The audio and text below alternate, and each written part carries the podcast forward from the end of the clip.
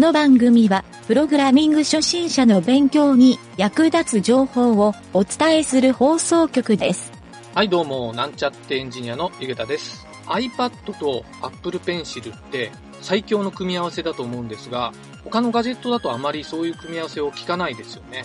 個人的には e インクディスプレイがペン対応になると省電力でもっと便利になると思うんですけどね。それではなんちゃってラジオ始まるよ。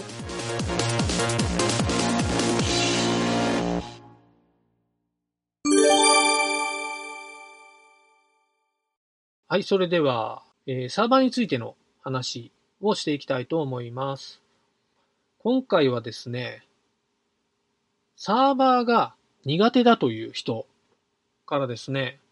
いくつか意見をもらったので、それを紹介してみたいなと思います。全部でですね、7項目ぐらい意見をもらったんですけど、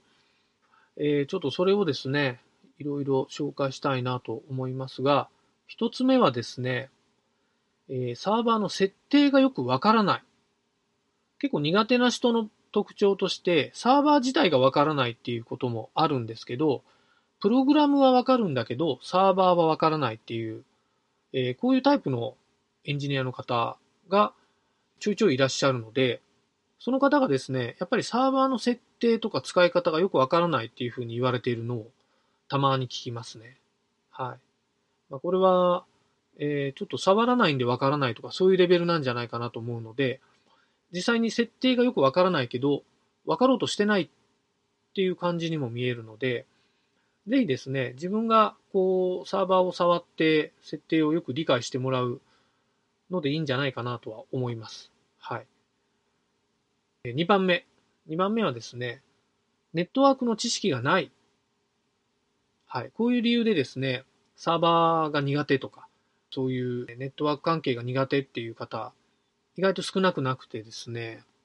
まあ、プログラミングはできるけど、ネットワークの知識はちょっと弱いですっていう方はですね、どちらかというとサーバーも苦手っていう、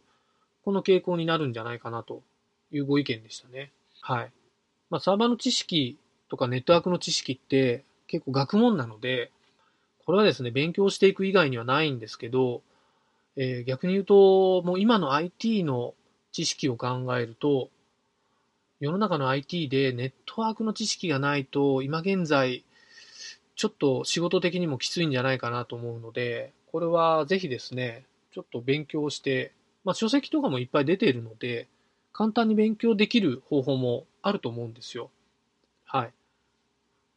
このポッドキャストでも以前ネットワークの話っていうのを何回か、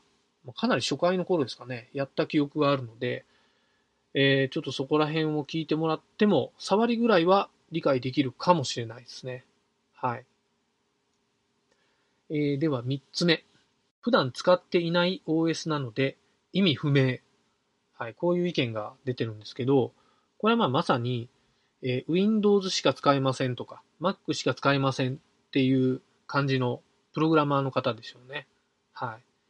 ぜひ LinuxOS を、Ubuntu とかをローカルにインストールしてですね、使い慣れてもらう以外に手はないかもしれません。はい。じゃあ4つ目。4つ目はですね、トラブルになった時に対応できる自信がない。はい。これはですね、Web サービスをやってると、とにかくつきもんなのがサーバートラブルなんですけど、このサーバートラブルだけはですね、経験がものを言う領域なので、何回そういったダウンとかですね、いろんな障害を数多く経験しているかによって、このトラブル対応っていうスキルが身につくかどうかなんですけど、初めからこれを恐れていては、実はここのスキルは全く向上しないことになるので、これはですね、ちょっとやっぱり怖いの覚悟でトラブルになるとか、まあ一番いいのは人がどういうトラブルに遭ったことあるかっていうのを自分で見聞き調査をしてみるっていうのはありかもしれないですね。実際に会社でサーバー運用の管理担当者がいる人であれば、そういう人からいろんなですね、過去に起きた大きな事故とかそういった話を聞いたり、世の中のいろんな大手の会社でもサーバートラブルいっぱいやっているので、その記事を見てですね、自分ならこういうふうに解決できるなとか、こういう予防策を取ればいいなっていうのを、頭にですね、描けるようになれば、意外とこの辺のトラブルっていうのは怖くなくなると思います。はい。でも実際にサーバートラブルがないっていうことは、まあ、ほぼないので、あると考えた方がいいでしょうね。はい。これは多分エンジニア皆さんがそういうふうに言うと思います。はい。じゃあ、5つ目。5つ目はですね、SSL などセキュリティに対しての知識がない。これもですね、知識がないがゆえに、ちょっと苦手に感じてしまうポイントなんですけど、とにかくやっぱりサーバーってどっちかというと、もうイコールセキュリティっていう領域になってくるのはなんとなくわかりますね。はい。で、今現在やっぱりサーバーに対する攻撃とか、そういったのを考えると、そういう攻撃をされた時の対処法とか、攻撃をされないための対処法とかですね、そういうのって、やっぱり知識を常につけていく必要があると思うので、ここはですね、やっぱりまあ勉強していくしかないんですけど、どちらかというとですね、基礎的なセキュリティの概念を知ってるか知らないか、まあ SSL もその中に含まれてはくるんですけど、まあ、暗号化とかですね、はい。とかサーバーの、そういった認証の仕組み、はい、そういったところはですね、やっぱりよくいろいろと自分でも触ってみて、そこの知識、まあ、勉強しなくてもいろいろ触るだけでつく知識もあるので、ここは苦手意識つけずに触っていくのがいいんじゃないかなというふうに僕は思います。はい、それでは6個目ですが、プログラミングは好きだが、サーバーにはまるで興味がない。はい、こんな意見も出てるようなんですけど、これはもうあれですね、サーバーをやる気がないというふうに言っている感じですけど、まあ確かにプログラミングって面白いから、サーバーとかの泥臭い作業よりは、そっちの方が面白いと感じてる人の意見はよくわかりますが、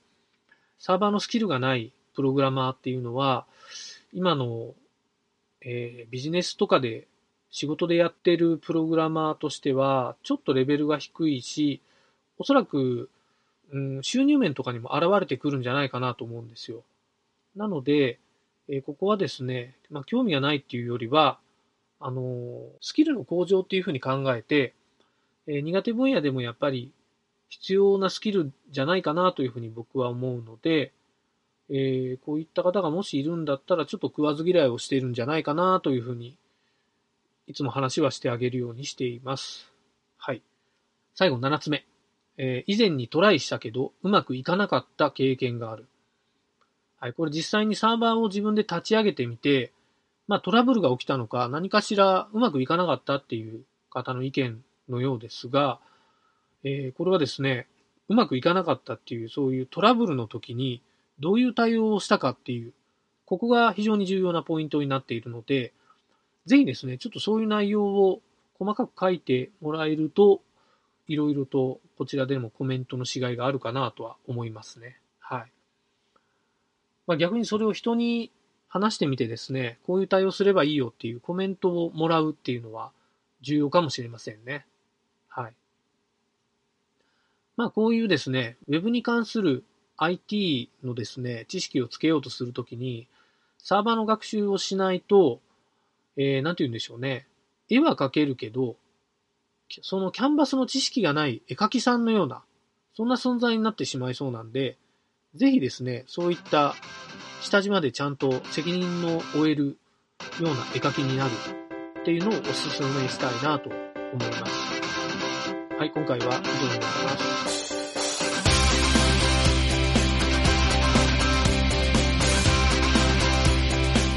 番組ホームページは http://mynt.work/radio/